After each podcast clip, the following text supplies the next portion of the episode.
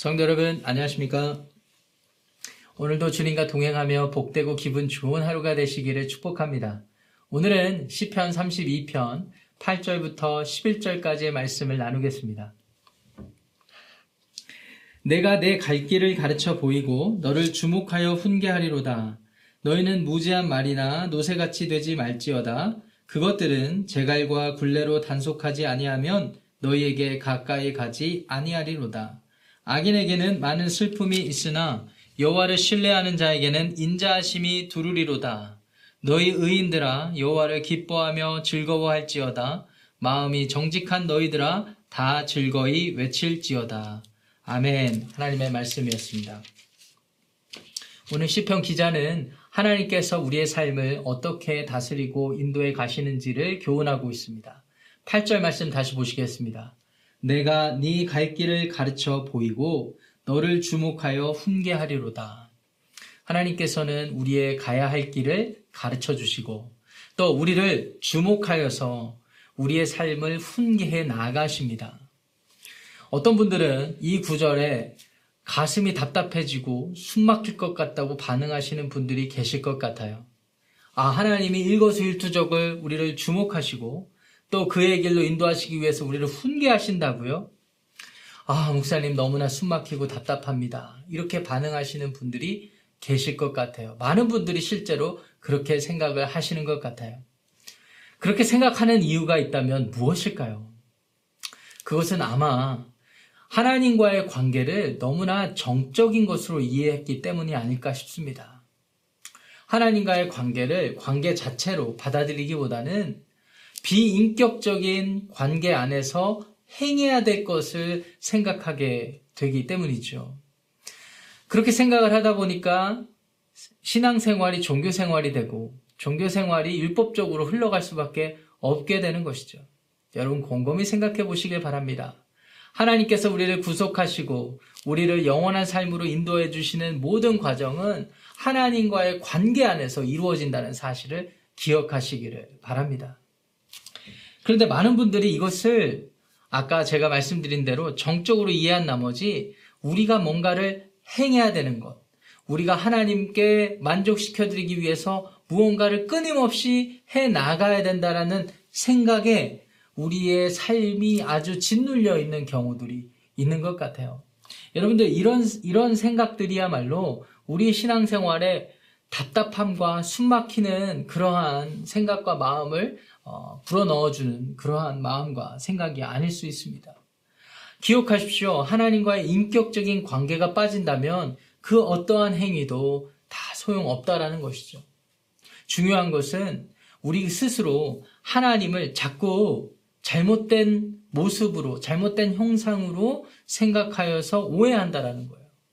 하나님께서 주목하여서 훈계하신다 그러니까 마치 내가 실수한 것만 보시는 것 같고 실수한 것을 책망해서 자꾸 나를 다그치는 그러한 저주하시는 그런 하나님으로만 오해하게 된다라는 것이죠. 여러분, 이런 생각을 가지고 신앙생활을 아무리 최선을 다해서 열심히 한다고 한들 하나님께서 인정해 주시는 그런 믿음, 신앙생활이 될까요? 아닙니다. 그래서 하나님은 오늘 10절 말씀에서 이렇게 교훈하십니다. 9절 말씀에서 이렇게 교훈하십니다. 너희는 무지한 말이나 노새같이 되지 말지어다. 여러분, 말과 노새를 생각해 보십시오. 말과 노새가 제갈과 굴레가 쓰여졌을 때 주인의 통제를 따르지 않습니까? 신앙생활 하면서 하나님의 말씀을 제갈과 굴레처럼 여기는 실수를 범하지 마시길 바랍니다. 왜 그럴까요? 오늘 하반절 보시면은 이 말과 노새는요, 제갈과 굴레로 단속하지 않으면 주인에게 가까이 가지 않거든요. 왜 그럴까요? 상반절에 보시면 무지한 말이나 노새같이 되지 말라 했거든요. 그들은 무지하기 때문에 그렇습니다. 대부분의 영어 성경에서는 understanding, no understanding 이렇게 번역했습니다. 그러니까 이해가 없는 거예요. 하나님에 대한 올바른 이해가 없는 거예요. 이런 사람들은 하나님 율법이 주어져도 하나님이 간섭하시는 섭리가 있어도 전부 다 제갈과 굴레로 생각하게 마련이라는 것이죠. 하나님과 하나님과의 인격적인 관계에 대한 이해가 없기 때문에 그렇다는 것입니다. 여러분 말과 노새와 우리와 가장 큰 차이는 무엇입니까? 하나님과 교통할 수 있다는 점입니다. 하나님은 하나님의 형상을 따라서 우리를 지으셨기 때문이죠. 그래서 우리가 생각하고 느끼고 의지를 가지고 행동하는 그 모든 통로를 통하여서 하나님은 우리에게 말씀하시고 우리를 다스리고 인도에 나아가신다라는 거예요. 여기에는요, 우리를 하나님께서 동물처럼 여기시고 우리를 조종하지 않으신다는 놀라운 신비가 담겨 있다라는 것입니다. 그런데 자꾸 이것을 깨달았음, 깨달았음에도 불구하고 자꾸 우리 스스로가 말과 노새처럼 여기는 것 같아요. 하나님과의 관계에서 말이죠. 16세기에 종교개혁을 일으켰던 마틴 루터도 그의 삶을 돌아보면 그러했습니다. 마틴 루터는 행위를 통해서 하나님을 어떻게 만족시켜 드릴까를 끊임없이 연구했던 사람이고 그 삶에 끊임없이 자신을 헌신했던 사람입니다. 그런데 시간과 시간이 지나가고 행위가 행위를 낳고 행위가 행위에 열심히 더해지면 더해질수록 그의 마음에 자유함이 없고 그의 마음에 짓눌림이 있다는 것을 발견했습니다. 그러던 어느 날 하나님의 말씀을 통하여서 하나님에 대한 올바른 이해를 갖게 되었습니다. 하나님은 사랑과 자비가 풍성하신 분이다. 그래서 나의 의지적인 노력을 가지고는 절대로 만족하실 수, 만족시켜 드릴 수 있는 분이 아니시기 때문에 우리가 있는 모습 그대로 주님 앞에 나아가면 하나님은 은혜를 베푸시는 분이시다. 여러분 오해하지 마십시오. 그가 생각했던 것은 하나님은 죄를 없는 것으로 여기신다라는 말이 절대 아닙니다. 예수 그리스도를 의지해서 있는 모습 그대로 하나님 앞에 나아가는 자를 하나님은 그대로 받아주시는 분, 그렇다라는 거예요. 그래서 오늘 10절 말씀 보시면은 악인과 하나님을 신뢰하는 자를 이렇게 대조합니다. 악인에게는 많은 슬픔이 있다고 얘기했어요. 그렇죠, 여러분. 하나님에 대한 올바른 이해가 없는 사람은 자신들의 힘과 의지를 가지고 무언가를 하려다 보니까 마음에 짓눌림밖에 없습니다. 답답함, 숨막힘밖에 없는 것이죠. 그런데 10절 말씀 하반절 보시면 여호와를 신뢰하는 자에게는 무엇이 있습니까? 인자하심이 어떻게 있다고요? 개혁 개정 성경 보니까 두루리로다 이렇게 되어 있습니다. 그 어떤 상황 가운데 내가 하나님 앞에 엄청난 실수를 해서 자신을 책망하고 하나님 앞에 나아갈 수 없는 그러한 상황에 놓여 있다 할지라도 하나님의 인자하심만을 기억해서 자신의 죄악된 모습을 가지고 나아가서 회개하고 하나님께로 돌이키고 하나님을 의지하고 신뢰하는 자는 하나님의 인자하심의 그 삶을 두루리로다 라는 것입니다. 여러분 이것을 기억하셔야 돼요. 이 깨달음이 있었기 때문에 마틴 루터가 개혁교회, 개신교회가 시작된 건 아니겠습니까? 우리도 마찬가지입니다, 여러분. 우리의 삶이 아무리 잘나 보인다 할지라도 하나님 앞에서는 인정받지 못하는 삶이라는 사실을 기억하십시오. 오직 십자가에서 우리 모두를 위해서 죽어주시고 우리를 사랑하신 예수 그리스도의 대속의 희생, 그것을 의지하는 사람들만이 하나님께서 그 예수 그리스도를 통하여서 인정해 주시는 것입니다. 그것을 인정한, 인정받은, 그렇게 인정받은 사람들은 은혜로 사는 거죠. 은혜 삶이 시작돼서 하나님의 나라에 갈 때까지 이 땅에 사는 모든 삶이 하나님의 은혜가 없이는 살 수 없는 삶이 되는 것이죠. 여러분들, 하나님 앞에서 오늘 책망받은 일을 저지르셨습니까? 하나님 앞에 끊임없는 죄책감과 수치심 때문에 하나님 앞에 나아오지 못하고 계신 분, 못하고 계시는 분들 계십니까? 이 시간 말씀에 의지하여서 여러분들을 도전합니다. 여러분, 하나님께서는 사랑이 풍성하시고 자비가 끝이 없는 분이십니다. 여러분들이 실패한 자리에서 여러분들이 책망감을 느끼고 죄책감을 느끼고 수치감을 느끼는 그 자리에서 마치 누가복음 15장에 등장하는 탕자처럼 아버지를 기억하고 아버지 인자하심을 기억하고 그의 삶을 그의 발걸음을 참여하는 마음으로 돌이키는 자를 하나님께서는 한 명도 돌려보내지 않으시고 그 자리에서 그의 인자하심으로 두루시는 분이라는 사실을 기억하시기를 간곡히 부탁드립니다. 여러분 그것을 믿고 우리는 살아가는 것이고요. 그렇기 때문에 하나님의 은혜로 살아가는 겁니다. 하나님의 은혜로. 사랑하는 성도 여러분, 팬데믹, 팬데믹 상황이 장기화되다 보니까 어떤 분들이 이런 말씀 하시더라고요. 하나님이 우리를 치시는 것이다. 하나님의 심판이다. 여러분 하나님의 심판적 요소가 반드 분명히 있습니다. 우리의 실수, 우리의 책임이 굉장히 크기 때문이죠. 오늘과 같은 상황에서는.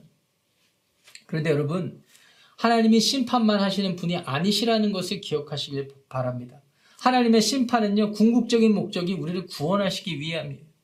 그런데 이 같은 상황에서 우리가 하나님 앞에 더 의지하고 하나님의 도우심을 구하고 우리의 잘못들을 깨닫고 하나님께로 돌이키지 않는다면 오히려 그 심판받는 데서 머물 거예요. 그런데요, 우리, 우리의 지금 실패한 자리, 우리가 지금 있는 처한 상황에서 하나님을 기억하고 하나님의 도우심을 구하는 그와 같은 하나님을 신뢰하고 인정하는 사람들을 하나님께서는 인정해 주시고 그의 은혜, 그의 은자하심으로 둘러주실 줄 믿습니다. 성도 여러분, 말씀을 의지하십시오. 그리고 말씀을 통해서 새 힘을 얻으십시오. 그리고 말씀 안에서 자유함을 누리십시오. 오늘 하루 여러분들 삶을 주님께서 인도해 주시리라 확신합니다. 우리 말씀의 의미를 기억하면서 함께 기도했으면 좋겠어요. 하나님 그렇습니다. 우리가 실패한 자리에서라도 우리가 하나님의 은혜, 하나님의 인자하심을 기억하고 돌이키는 우리의 삶이 되게 하여 주십시오. 우리 스스로 하나님과의 인격적인 존재를, 인격적인 관계를 배제한 채 우리 스스로를 말과 노새처럼 여기지 않게 하여 주십시오. 이렇게 기도해 주시고요. 두 번째로는 함께 중보하겠습니다. 돌아오는 주일에 정기 재직회가 있습니다. 특별히 기도해 주실 때 이 재직회 모임을 통하여서 아름다운 동역의 관계가 확인되고 세워지는 시간들 되게 해달라고 함께 중보해 주시길 부탁드립니다. 그렇게 기도하고 제가 기도함으로 오늘 하루를 시작하겠습니다. 기도합니다. 아버지 하나님